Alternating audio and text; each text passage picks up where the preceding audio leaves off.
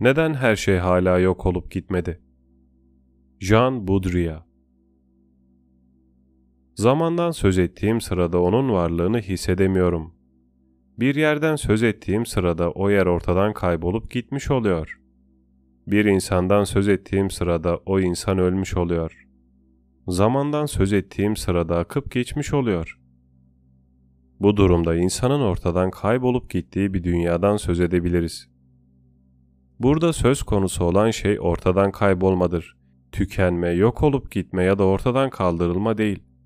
Kaynakların tüketilmesi, türlerin yok edilmesi gibi şeyler fiziksel süreç ya da doğal olgulardır. Zaten büyük fark da burada. Yani insanoğlunun kesinlikle özgün bir ortadan kaybolma biçimi icat etmiş olan yegane varlık olup bunun doğa yasalarıyla hiçbir ilişkisinin bulunmamasıdır. Belki de bu bir ortadan kaybolma sanatıdır. Arşimed'in bulunduğu nokta İşe gerçeğin ortadan kaybolmasından başlayalım. İletişim araçlarıyla sanal teknolojinin ortaya çıktığı ve her yerin değişik tipte ağlarla kaplandığı bir çağda gerçekliğin katledilmesinden yeterince söz edildi. Bu arada gerçeğin ne zaman ortaya çıkmış olduğu meselesi unutulup gitti. Biraz yakından incelendiğinde gerçek dünyanın bilimsel analitik yöntemle değiştirilip dönüştürülme ve bu işin teknoloji aracılığıyla gerçekleştirilme kararının verildiği modernleşme çağında ortaya çıktığı görülmektedir. Hannah Arendt'ın deyişiyle yeryüzü dışında Galileo'nun teleskobu bulması ve matematiksel hesabın keşfedilmesiyle başlayan bir arşimet noktası icat edilerek doğal dünya kesinlikle bu noktanın dışında kalan bir yerlere taşınmıştır. Bu bir yandan dünyayı çözümlemeye ve dönüştürmeye çalışan insanın aynı zamanda bir gerçekliğe benzettiği dünyadan kopmaya başladığı andır. Öyleyse paradoksal bir şekilde gerçek dünyanın ortaya çıktığı andan itibaren ortadan kaybolmaya başladığı söylenebilir. Sahip olduğu o istisnai öğrenme yeteneği sayesinde insan bir yandan dünyaya bir anlam, bir değer ve bir gerçeklik kazandırmaya çalışırken, diğer yandan bunlara koşut bir şekilde eriyip gitmelerini sağlayacak bir süreç başlatmıştır. Hiç kuşkusuz daha önceki dönemlere giderek kavram ve dil yetisi sözcüklerinin de ne zaman ortaya çıkmış olduklarına bir bakmak gerekir. Çünkü insan şeyleri kafasında canlandırıp isimlendirip kavramsallaştırarak var ederken, aynı zamanda da onlara ait oldukları ham gerçekliğin içinden kurnazca çekip alarak yok olmalarına neden olmaktadır. Örneğin sınıf mücadelesi de Marx onu bu şekilde adlandırdıktan sonra ortaya çıkmıştır. Oysa Marx ona bu ismi yakıştırmadan önce de çok yoğun bir mücadele vardı. Bu ismi aldıktan sonra zaman içinde yoğunluğunu yitirmiştir. Bir şeye bir isim verilip temsil edilebilir bir hale getirilip bir kavram niteliği kazandırıldığı andan itibaren o şey bir hakikate dönüşme ya da kendini bir ideoloji olarak dayatma pahasına bile olsa yavaş yavaş canlılığını yitirmektedir. Bilinçaltı ve Freud tarafından keşfedilmesi konusunda da benzer şeyler söyleyebiliriz. Bir kavram ortaya çıkmaya başladığında temsil ettiği şey ortadan kalkmaya başlamaktadır. Hegel, baykuş alaca karanlıkta uçar demektedir kendisinden sanki bir gerçeklikten, tartışılmaz bir gerçeklikten söz edercesine söz edilen ve hakkında bu kadar çok şey söylenen küreselleşme belki de artık popülaritesini yitirmiş bir hareket olup biz şu anda başka bir şeyle cebelleşiyor olabiliriz. Gerçek kavramın içine bu yöntemle sokulup yok edilmektedir. Daha da paradoksal olarak nitelendirilebilecek bir şey varsa o da kavramın, fikrin ama aynı zamanda fanatizm, ütopya, düş ve arzunun tam ters denebilecek bir süreç aracılığıyla gerçekleştirilme anında nasıl ortadan kaybolduğudur.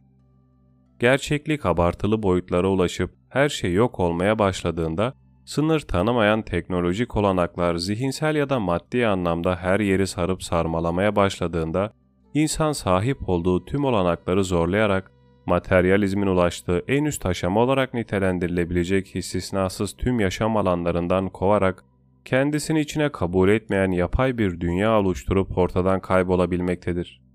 Marx'a göre bu yorumlamanın ulaştığı idealist bir aşama olup, bu aşamada dünyanın insandan yoksun bir dünya haline getirilmesinin önü alınamayacaktır. Böyle bir dünya kesinlikle nesneldir. Çünkü ortada onun varlığına tanıklık yapabilecek hiç kimse kalmamıştır. Tamamıyla işlemsel bir biçim kazandırıldığından bizim tarafımızdan zihinsel bir şekilde canlandırılmaya ihtiyacı olmadığı gibi kafada yeniden canlandırılabilmesi de olanaksızdır. Zira insanın temel özelliklerinden biri yeteneklerini sonuna kadar zorlamamakken, teknolojik nesnenin temel özelliklerinden biri yeteneklerini sonuna kadar zorlayarak bunların çok ötesine geçip kendisiyle insan arasına kesin bir sınır çizgisi çekmek, hatta yaşamın her alanında insana karşı kullanabileceği sınırsız sayıda olanağa sahip olup belli bir süre sonra insanın tamamıyla ortadan kaybolmasını sağlamaktır. Marx'ın öngördüğü modern dünya, çelişki üstüne oturan, olumsuz sürecin itici güç görevi yaptığı bir yerken, zaman içinde giderek abartılı boyutlara ulaşan kusursuzlaşma çabasıyla, şeylerin var olabilmek için artık karşıtlarına gerek duymadıkları, ışığın var olabilmek için artık gölgeye, dişinin var olabilmek için artık erile ya da tersi ihtiyaç duymadığı, iyiliğin artık kötülüğe, dünyanın ise artık bizim varlığımıza gerek duymadığı bir yer haline gelmiştir. Bunlar bize insanın ve bununla ilişkili her şeyin, örneğin Günther Sanderson sözüne ettiği gerçekliğini yitirmiş olmak, değerlerin can çekişmesi gibi ortadan kayboluş biçiminin kendine özgü içsel bir mantığa boyun eğdiğine, insanlığın en büyük projesini gerçekleştirmesinin, evren egemenlik altına alma gibi devasa bir projeyi gerçekleştirme arzusunun, her şeyi bilen bir varlık olmaya çalışmasının ki onun hayvan türlerinden çok daha hızlı bir şekilde ortadan kaybolmasını hızlandıran şey de budur. Artık tüm doğallığını yitiren gelişme sürecini hızlandırmanın bir sonucuna benzediğini göstermektir. İnsan bütün bunları sıradan bir ölüm iç tepisine boyun eğerek, kendi üstüne kapanmasına, zihinsel gerilemeye yol açabilecek birbirinden ayırt edilemeyen biçimlere dönüşerek değil, tam tersine gidilebilecek en uç noktaya kadar gitmesini sağlayacak bir iç tepeye boyun eğerek, tüm gücünü ve yeteneklerini sergileyerek, hatta işi ölümü bile ortadan kaldırmayı düşlemeye kadar götürerek yapmaktadır.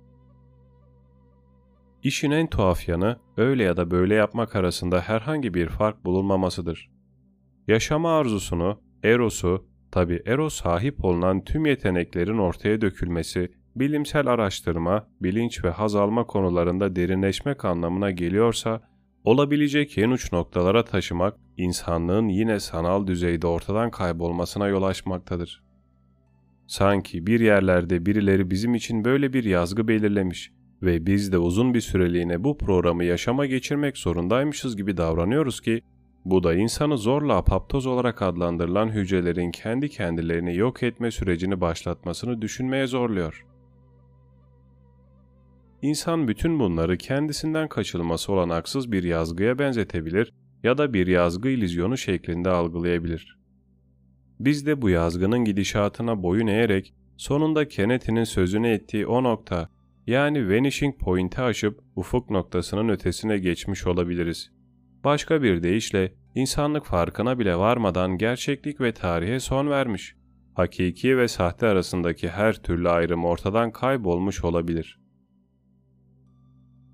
Bu durumda bizim ve sahip olduğumuz bedenin bizi tamamıyla egemenliği altına almış olan teknolojinin, düşüncenin yapay zekaya özgü bir ilk dönem çocukluk dönemi hastalığı olarak görülmesi ya da insanın makineye özgü bir ilk dönem hastalığı ya da gerçeğin sanala özgü bir ilk dönem hastalığı olması gibi görünmez hayaletleşmiş parçası, zayıf halkası, ilk dönem hastalığından başka bir şeye benzemediği söylenebilir her şeyin hala bir başlangıç noktası ve bir de sonu olduğuna, neden sonuç ilişkilerine, doğum ve ölüm, ortaya çıkma ve ortadan kaybolma süreçlerine boyun eğen çizgisel gelişme perspektifine uygun bir şekilde olup bittiğine inanılmaktadır. Ortadan kaybolma sanatı. Ortadan kaybolma olayı başka bir şekilde tekil bir olay ve belli bir şeye arzulama, yani artık bu dünyaya ait olmama arzusu gibi de düşünülebilir ki bu olumsuz bir şey olmayıp tam tersine bizim yokluğumuzda dünyanın nasıl bir yere benzeyeceğini ya da sonun ötesinde neyin bulunduğu öznenin ötesine geçildiğinde neyle karşılaşılacağı, her türlü anlamlama biçimiyle her şeyin ortadan kaybolduğu ufuk çizgisinin ötesinde neyin bulunduğu, dünyada hala olup biten bir şeyler olup olmadığı, şeylerin önceden programlanmamış bir şekilde ortaya çıkıp çıkmadıklarını öğrenme arzusu şeklinde de ifade edilebilir. Ortadan kaybolma tamamıyla dış görünümle ilgili bir şey olup, dünya o ilk ortaya çıktığı haline yalnızca dil aracılığıyla yeniden canlandırılabilen gerçek dünyanın değil, benzeyen görünümüne ancak kendisine sonradan eklenen tüm değerlerin ortadan kaybolmasıyla yeniden kavuşabilecektir. Burada ortadan kaybolma sanatının bir başka stratejinin ilk belirtileriyle karşılaşılmaktadır. Burada değerler, gerçek ideolojiler, nihai amaçlar çözülüp gitmiştir. Ancak aynı zaman dilimi içinde ortaya bütün bunlarla oynama olanağı sunan, kesinlikle kültürel ve estetik bir anlama sahip olmayan ve daha çok savaş sanatını andıran bir oyun çıkmıştır. Modern dünyada sanat denilen şey, yalnızca gerçeğin bir başka gerçek üretme biçimi lehine ortadan kaybolmasını sağlama şeklinde değil, Hegel'in dediği gibi sanat sanat olarak nitelendirildiği süre içinde yavaş yavaş ortadan kaybolma şeklinde ortadan kaybolabildiği ölçüde var olabilmektedir. Zaten gerçek ortadan kaybolabildiği ölçüde bir olay olma özelliğine, hayati bir öneme sahip olabiliyordu. Dikkat edilirse olabiliyordu diyorum. Zira günümüzde ortadan kaybolan sanat, ortadan kaybolmuş olduğunun farkında değildir. Zaten işin en kötü yanı da budur. Çünkü uzun bir süreden beri içinde bulunduğu bu derin koma halinde yoluna devam etmektedir. Sanat ortadan kaybolduktan sonra yaşamayı sürdüren her şeyin paradigmasına dönüşmüştür.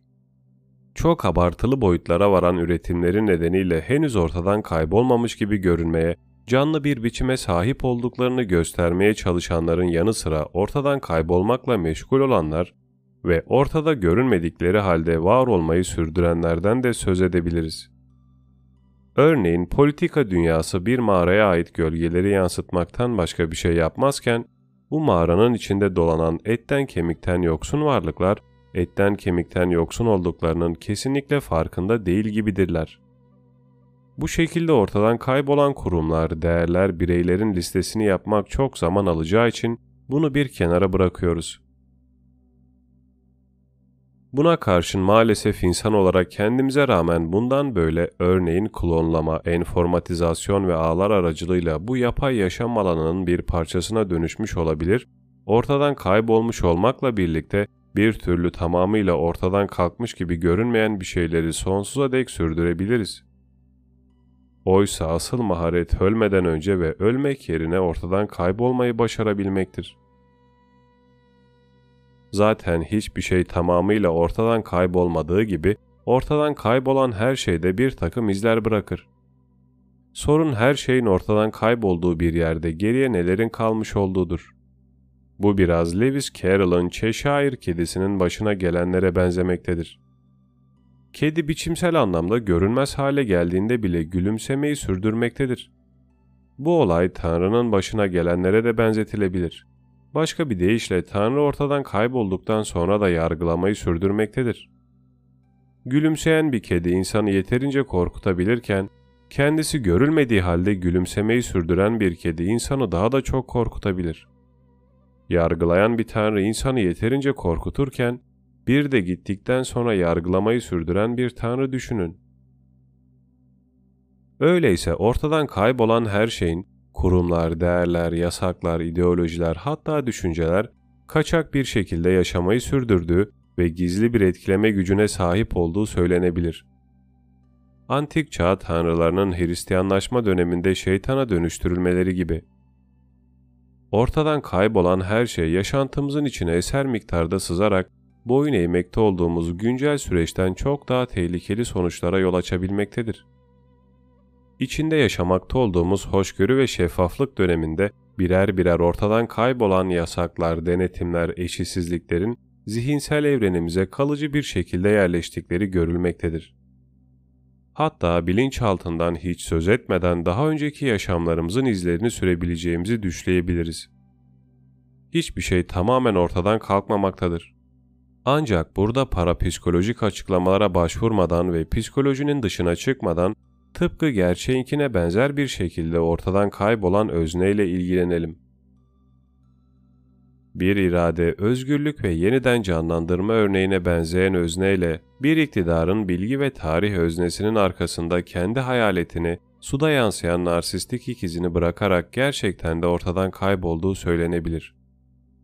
Özne dağınık, belirsiz ve tözden yoksun bir özellik yararına ortadan kaybolmuştur. Başka bir deyişle her şeyi kuşatan ve etten kemikten yoksun bomboş bir bilincin yansıtıldığı muazzam bir alana dönüşen özne, vücudun yaydığı uçucu bir maddeye benzemektedir. Yani her şey nesnellikten yoksun öznellik ışınları yaymaktadır. Artık her monat, her molekül kalıcı bir görünüm arz eden narsizmle durdurak bilmeyen imgesel yinelemeler ağına düşmektedir. Artık hiçbir şeyle mücadele etmediği için ortadan kaybolan özne, dünyanın sonu geldiğinde karşılaşacağımız öznellik imgesi işte böyle bir şeye benzemektedir. Özne kendisinden kaçamadığı nesnenin, gerçeğin, ötekinin bir anlamda artık bu hiçbir şeyin karşı çıkamadığı olayın kurbanıdır. En büyük rakiplerimiz artık bizi ortadan kaybolup gitmekle tehdit ediyorlar. Ortadan kaybolmanın en büyük boyutlusu yalnızca şeylerin sanal düzeyden öteye geçmeyen bir töz değişikliğine uğraması, gerçekliğin iç içe geçmiş görünümlerden ibaret bir şeye benzemesi değil. Aynı zamanda öznenin sınırsız bir bölünmeye uğraması, bilincin gerçekliğin en ince ayrıntılarının içine kadar zincirleme bir şekilde püskürtülmesi demektir. Hemen her şeyi belirlediği, şeylerin gidişatı onunla özdeştirildiği andan itibaren bilinç yüzeysel bir şey haline gelmektedir. Din konusunda bir çözümleme yapan, yani dinle dünyayı özdeşleştirdiğini sanan Kardinal Ratzinger de dini dünyaya politika, toplumsal vesaire hizmet eden bir şeye dönüştürerek yüzeyselleştirmektedir. Aynı nedenden dolayı her gün sıradan nesnelliği kendisinden ayırmakta zorlandığımız sanat, yaşamdan farklı bir şey olarak kalmayı sürdüremediği için yüzeysel bir şeye dönüşmüştür. Öte yandan şiddet, tehdit, hastalık ya da ölümün olumlu anlamda ortadan kaybolmuş oldukları ileri sürülebilir. Oysa bilinç altında tutulan her şeyin bu şekilde bertaraf edilmesi bunların bulaşıcı bir habis görünümüne bürünerek toplumsal ve bireysel yaşamın içine sızmalarına neden olmaktadır.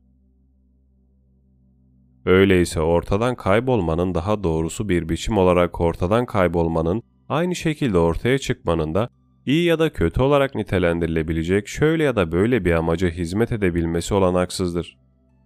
Ortadan kaybolma konusunda üretmeyi sürdürdüğümüz hayallerin dışına çıkar ve haklı olarak bir takım şeylerin bir daha geriye dönüş olmayacak şekilde ortadan kaybolacağını umarken ortadan kaybolma denilen şeye saygınlığının ya da basitçe gücünün ve etkisinin yeniden kazandırılması gerekmektedir.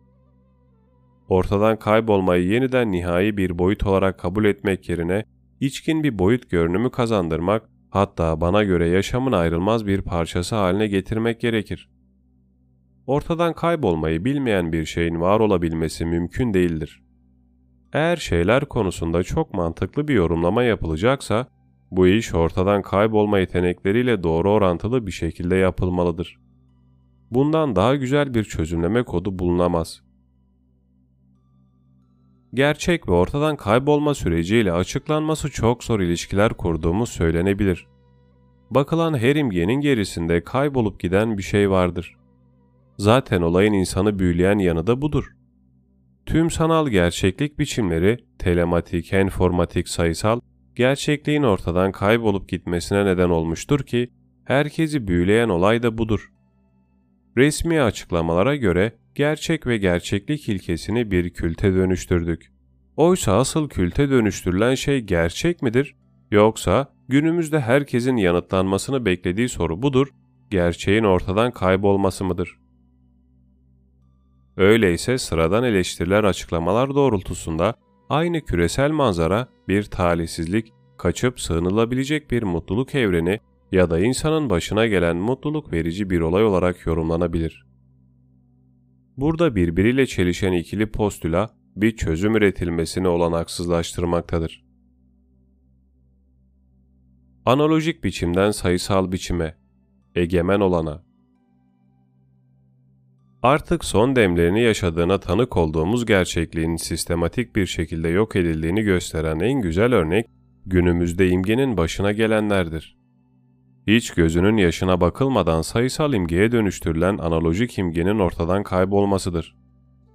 İmgenin başına gelenlerden ders çıkartılması gerekmektedir.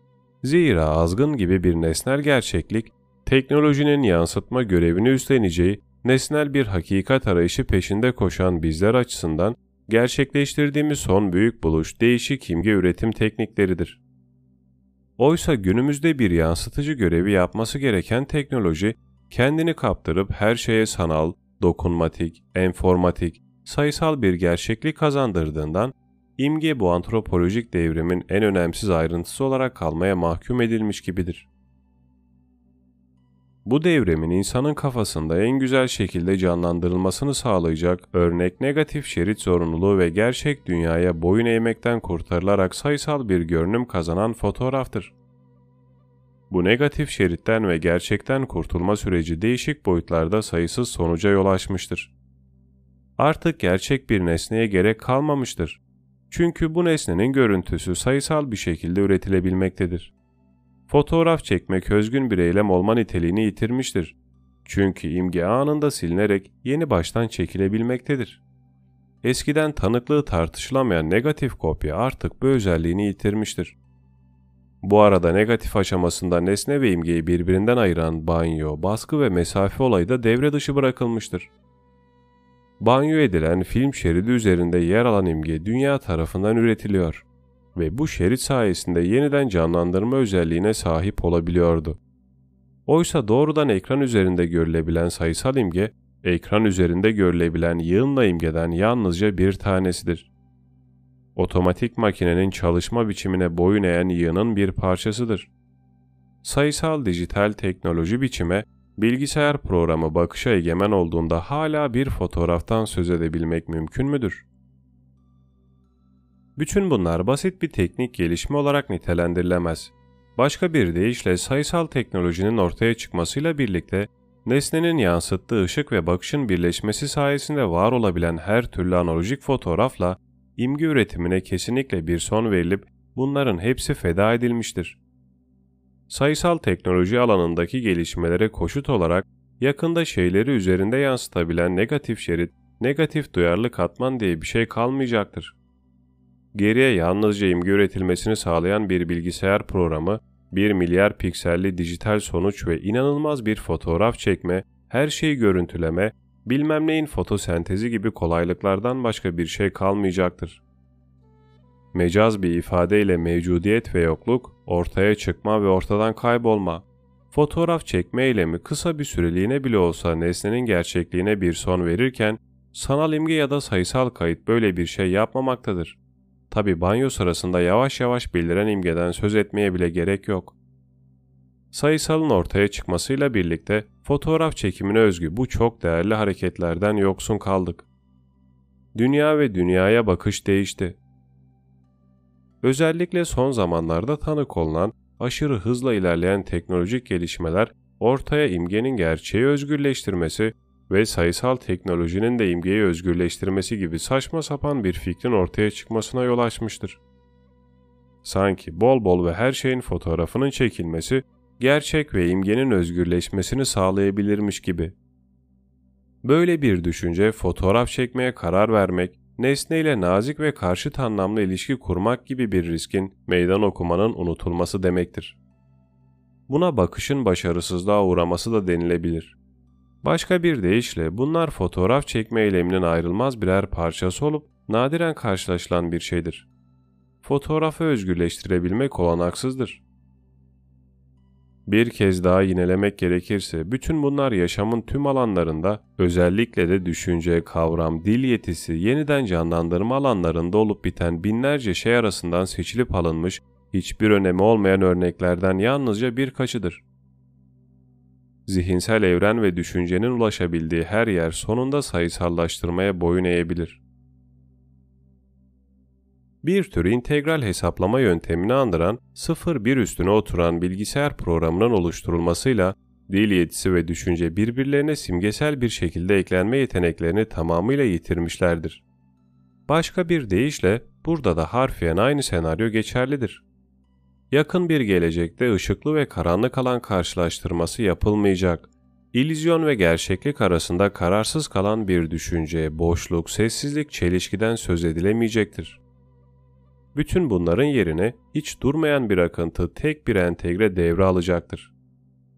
Tıpkı sayısal zekanın imgeyi oynak bir üretim ve stoklama, fotosentez sürecine zorlaması gibi enformatik zeka da gerçeğin tamamının üretilmesi, stoklanması ve fotosentezlenmesi konusunda aynı kolaylıktan yararlanmamızı beklemekte hatta bizi buna zorlamaktadır. İçine düşülen muazzam bir yanılsama varsa, o da düşüncenin her yeri sarıp sarmalayan bir hesaplama biçimi ya da fotoğrafın her yeri sarıp sarmalayan imgeyle birbirine karıştırılmasıdır. Bu yönde ne kadar ilerlersek, düşünce ve imgenin sırlarından ve bize verdikleri keyif duygusundan o kadar uzaklaşmış olacağız. Yalnızca sinir bilim alanlarında değil, yaşamın tüm alanlarında beyne atfedilen anormal ayrıcalık bir hastalık göstergesine benzemektedir. Bu arada son zamanlarda Liley'in Coca-Cola reklamı hakkında konuşurken zaman ayırabilen insan beyni önerisinden hiç söz etmeyelim. Paris Belediyesi'nde çalışan kültür işlerinden sorumlu biri kendine rağmen daha da edepsizce ve komik şeyler söylemiştir. Biz insan beynini reklam ve sermayeye değil, kültür ve yaratıcılığa uygun hale getirmek istiyoruz. Hangi nedenle olursa olsun beyni bir alıcı, sinaptik bir terminal, gerçek zamanlı zihinsel bir imge ekranına benzetmek kadar yanlış bir şey olamaz. Zaten bu anlamda beyni yaratıcılığın dayanağı yapmak, işlevsel bir beyin ile reklam pazarı arasında bir karşılıklı bağıntı kurmaktan daha saçma bir düşüncedir. Kısaca tüm iletişim kuramlarının ileri sürdükleri aptalca ön varsayım doğrultusunda hepimiz birbirinden habersiz birer alıcı ve verici olup beyin enformatik bir model diğer sayısal makinelere benzeyen süper bir makine olarak görülmeye başladığı andan itibaren beyin ve sanal gerçeklik aynı şekilde programlanmış bir arayüz, bir döngüsel süreç ya da ayna görevi yapmaktan başka bir işe yaramamakta ve sonuç olarak hepsi yapay zeka olarak adlandırılan şeyle ilişkilendirilmektedir.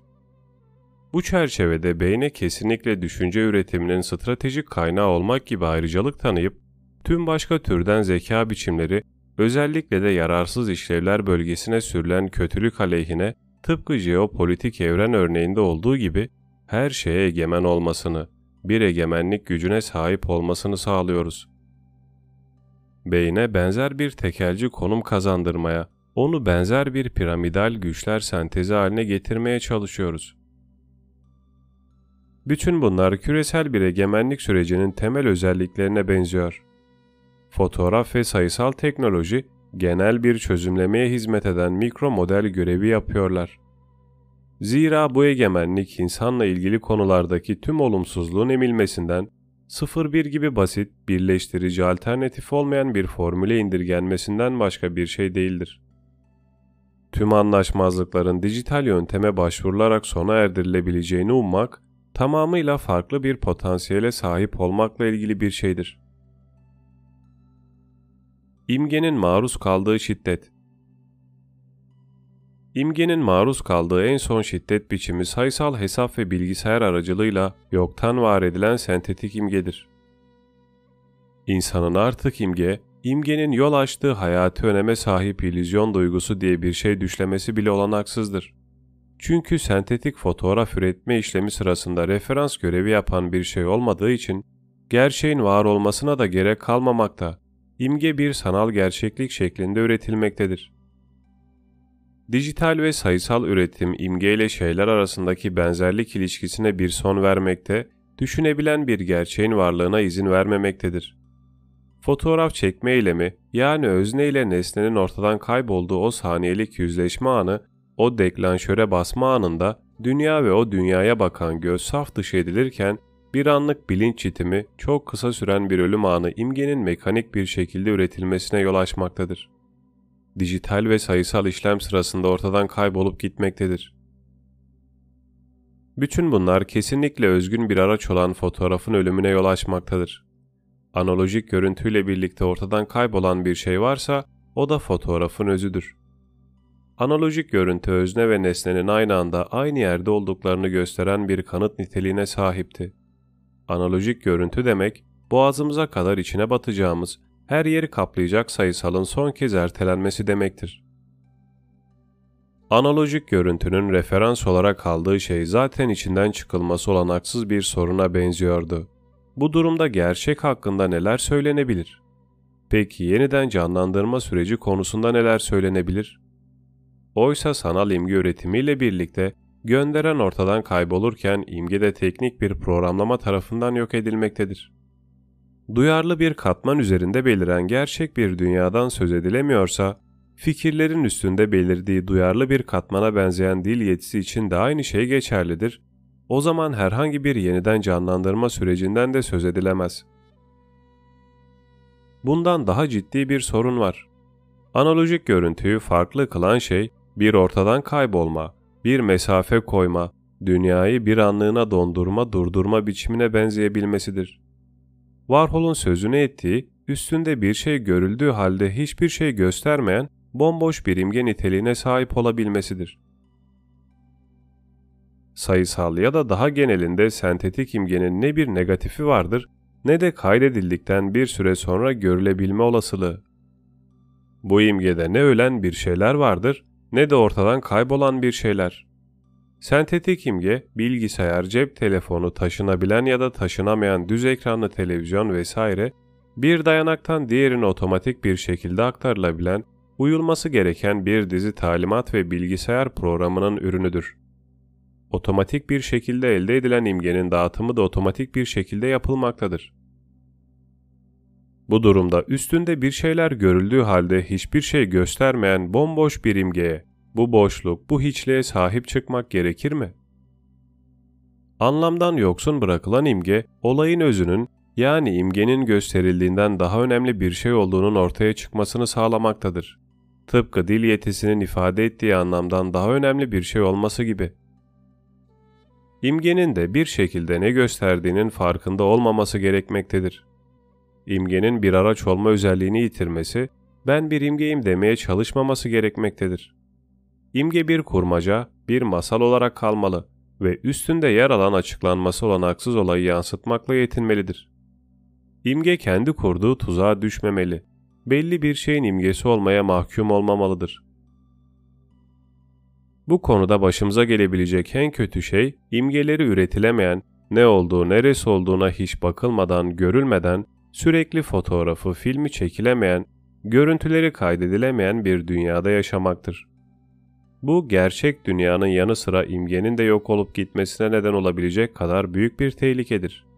Çünkü gerçekle imgesi birbirinden ayırt edilemez hale geldiğinde boğazına kadar gerçeğin içine batan imge ondan imge olarak yararlanmaya kalkıştığında en azından istisnai bir şey, bir illüzyon, paralel bir evren olma özelliğini yitirerek yok olup gitmektedir. İçinde yüzmekte olduğumuz imgeler denizinde imge, imge olarak adlandırılabilecek kadar uzun bir süre izlenememektedir. Oysa ben dünyayı tüm özgünlüğüyle otomatik bir şekilde yansıtabilecek bir imge düşlüyorum.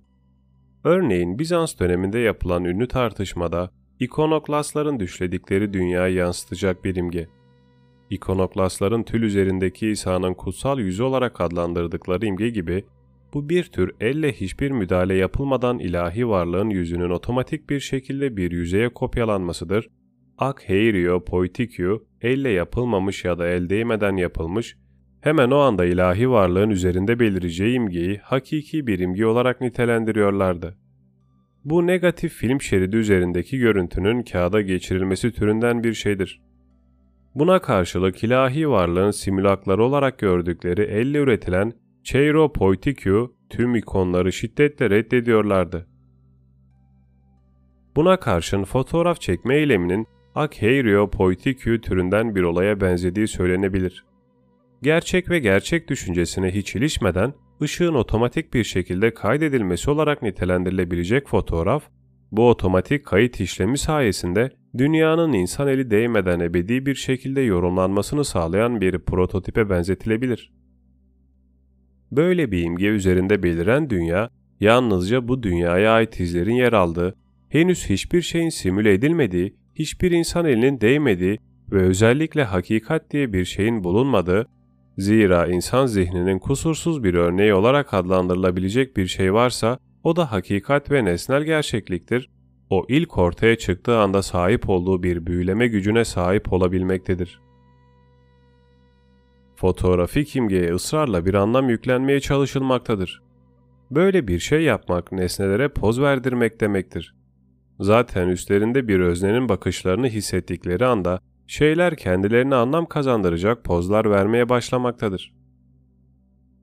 Hemen her zaman bizim üstünde yer almadığımız, var olmadığımız bir dünya düşlemedik mi? İnsanlardan yoksun, hiçbir insani müdahaleye izin verilmeyen şiirsel bir dünya hayal etmedik mi?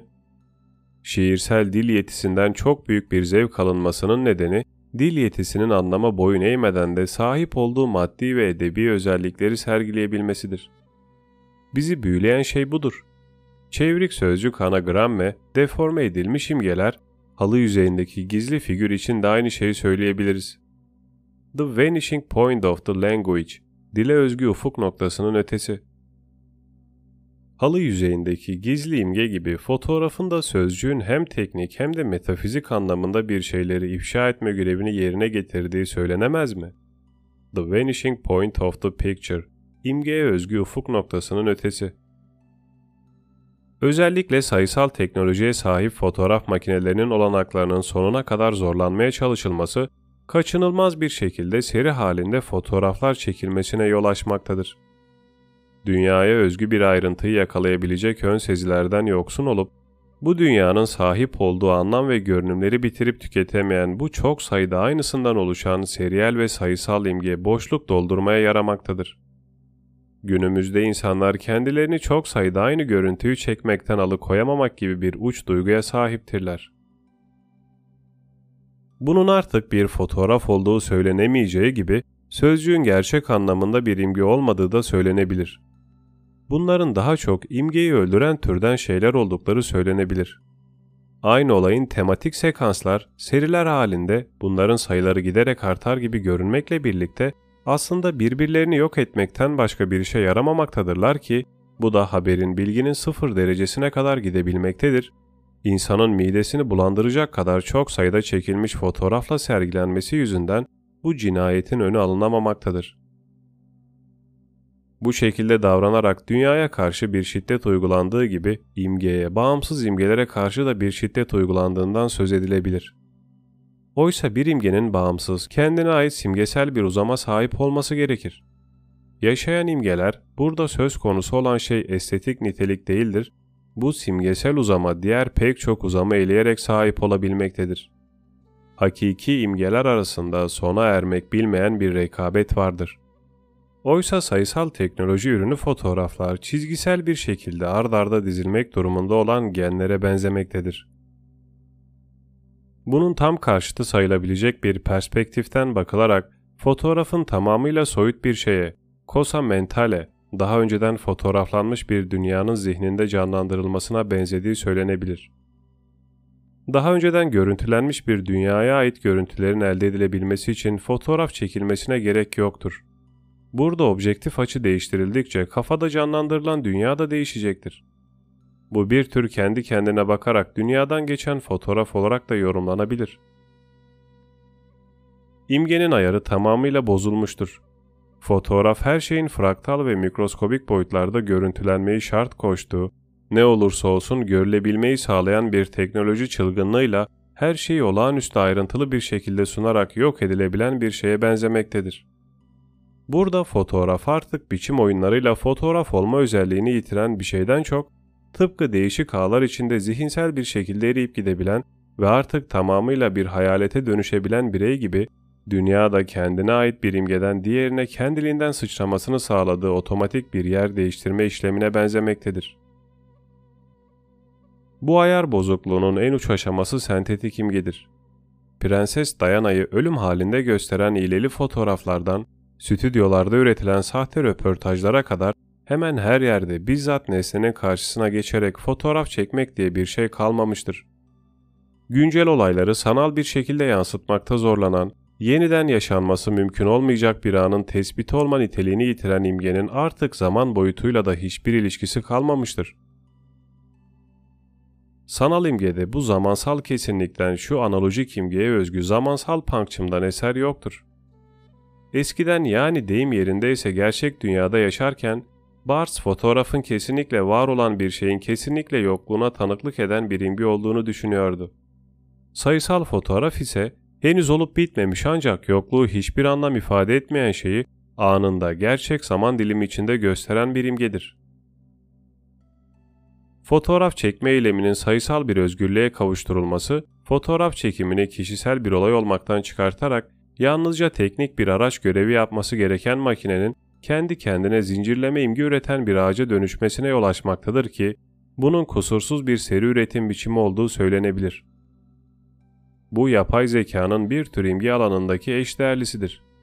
Sayısal teknolojiye sahip bir fotoğraf makinesiyle çekilen imgelerin tamamını analojik dünyada insanın aklından bile geçiremeyeceği, üstünde her türlü oynanma, düzeltme, tekrarlanma olasılığı tanıyan bitmek bilmeyen bir seriye benzetebilmek mümkündür.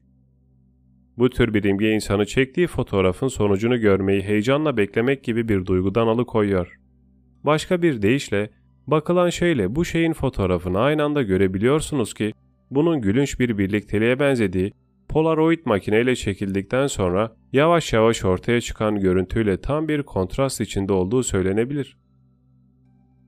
Sayısal teknolojinin sahip olamadığı şey budur.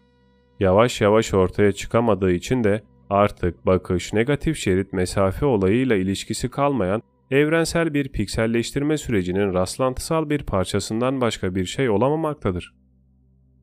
Bu dünyaya yeni bir bakış biçimi olup küreselleşmeninkinden bir farkı yoktur. Burada küreselleşmeden kasıt her şeyin aynı programa, tüm imgelerin aynı genoma boyun eğmesi demektir.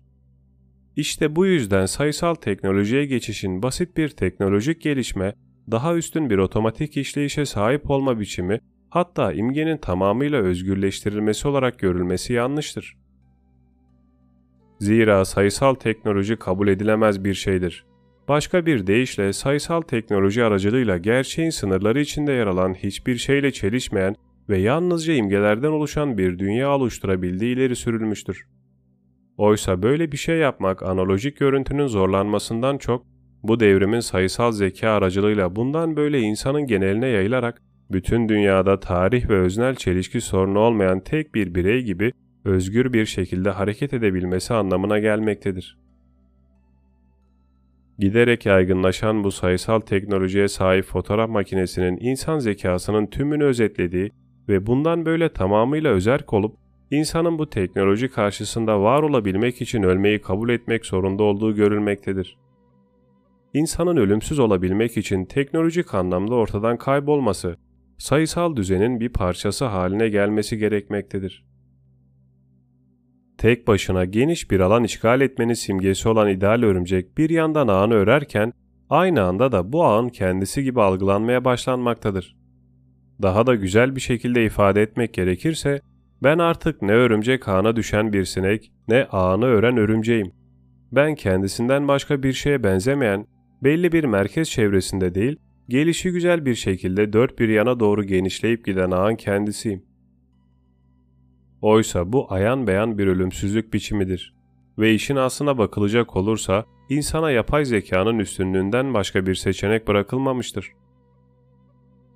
Bu sistemle ortadan kaybolma biçimi gidebileceği en uç noktalara kadar götürüldüğünde karşılaşılan manzara bu teknolojinin evrensel düzeyde kabul görmekle birlikte nasıl çalıştığını hala hiç kimsenin bilmediği sayısal teknoloji ürünü koyunlar neyi düşler dik ve insanı şaşırtan paradoksal sorunlar sorulmasına yol açtıdır. Her şey ortadan kaybolmaya mı mahkum edilmiştir ya da daha kesin bir ifade kullanmak gerekirse neden her şey hala ortadan kaybolmamıştır? Böyle bir soru hiç var olmamış bir felsefe tarafından sorulan ve buradakiyle çok az benzerlik taşıyan bir paradoksa yol açmaktadır. Bir şeyler olması gerekirken neden hiçbir şey yok? Neden her şey evrensel bir niteliğe sahip değil? Bütünsel bir gerçeklik, bir başı ve bir sonu olan sayısal bir programlama düşünün büyüsüne kapılmış durumdayız. Gerçek tüm söylevlerde yer alan bir leitmotiv, bir saplantıya benziyor. Oysa bizim gerçekten çok önüne geçilmez bir sürece benzeyen gerçeğin ortadan kaybolmuş biçimi tarafından büyülenmiş olduğumu söylenebilir. Sonuç olarak ortaya gerçekten de gizemli olduğu söylenebilecek şöyle bir soru çıkmaktadır. Bu karşı konulması olanaksız küresel güç nasıl olur da dünyanın en özgün yanlarının yok edilmesine karşı duyarsız kalmasına yol açabilir? Bu bütünsel gerçeklik diktatörlüğü dünyayı nasıl bu kadar kolay etkileyebilir ve büyüleyebilir? Burada büyüleyici olan tek şey kesinlikle gerçeklik değil, gerçekliğin ortadan kayboluşudur. Bunun yol açtığı başka bir sonuç da bu küresel gücün çok küçük ya da kendi başlarına bir anlam ifade etmeyen rock events, terörizmin yanı sıra Ebu Garip olayının fotoğrafları vesaire olaylar karşısında neden güçsüzleştiği ve savunmasız bir durumda kaldığıdır. Bu içinden çıkılması olanaksız soruları yanıtlamak yerine okuyucuyu gerçekleştirdiğimiz güncel sayısal devrimin kesinlikle karşı savı olarak nitelendirilebilecek şu kendisinden hiç söz edilmeyen diğer antropolojik devrime göndermek istiyorum. Çok çabuk sona eren sapkın düşünceler hariç bu devrimden gerçekten de hemen hemen hiç söz edilmemiştir. İkililik, dualite Bu devrimin adı karşı çıkılması olanaksız bir altın kural olan ikililiktir. İnsanın özü olarak nitelendirilebilecek bu temel unsurla karşılaşılabilmek için antropolojinin kökenlerine inmeye gerek yoktur. Çünkü ikililik denen şeyle her yerde karşılaşılmaktadır. Bu insani öz, yalnızca yukarıda sorulmuş olan sorulara hiçbir şekilde yanıt vermeye yanaşmamakla yetinmeyip, aynı zamanda her türlü insani girişimi, bunların hepsi kendilerine istenilen biçimlerin verilemediği, herhangi bir şeyle bütünleşmek ya da uzlaşmak istemeyen sentetik, kendi kendine yeten ve bilinçli bir şekilde unutulmuş girişimlerdir her zaman başarısızlığa uğratmaktadır. Normal insan temelde her zaman bir modeli, bu bir eylem modeli toplumsal ya da düsel bir proje şeklinde olabilir, örnek alarak ya da almadan yaşar ama aynı zamanda bu modele karşı her zaman meydan okur. Aynı hareket onu hem güdümler hem de onun güdümlenmesini engeller. Bu konuda psikoloji, psikanaliz ya da insan bilimleri alanındaki herhangi bir başka dala başvurulmasına gerek yoktur. Bunlar uzlaşılmaz olanla uzlaşabilmek amacıyla oluşturulmuştur. Sonuç, insanoğlu her zaman örnek aldığı modelin hem başarılı hem de başarısız olabilmesi için elinden geleni yapar. Burada da bir kusur, sapkınlık ya da ölüm iç tepsinden söz etmeye gerek yoktur. İnsana bu karşıtlık üstüne oturan enerjiyi kazandıran şey doğuştan sahip olunan ikililiktir. Normal insan böyle biridir onu kendisiyle barıştırmaya ve yukarıda sorulan sorulara bir çözüm aramaya kalkışmak tamamıyla akıl dışı bir şey, bir kandırmacı olarak nitelendirilebilir. Günümüzde kendisi ve yaptıklarıyla tek yanlı ve olumlu bir ilişki kurabilen herkesin anormal olduğu söylenebilir. Bu tamamen egemenlik altına, denetim altına alınmış, tamamıyla normalleştirilmiş bir insandır. Bunlar çok sayıda olup ikili ve içinden çıkılamayan düşünceleri kafalarından silerek gerçekliğe, kendi ürettikleri gerçekliğe inanan insanlardır. Gerçek dünya, gerçek olması gereken dünya hakkında kuşkular duyulmasına son veren bu olumlu yoğunlaşmanın sırrı henüz çözülememiştir. Bu da bizi kötülüğün zekasının nasıl bir şey olduğunu sormaya itiyor. Teknolojik güdümleme sayesinde basit varlıklara dönüştük sayısal güdümleme aşamasına gelindiğinde bu basitleştirilme çılgınlık boyutlarına ulaştı. Bu durumda karnından konuşan kötülük hakkında neler söylenebilir? Eskiden radikal düşünceler konusunda neler söyleniyorsa onlar söylenebilir.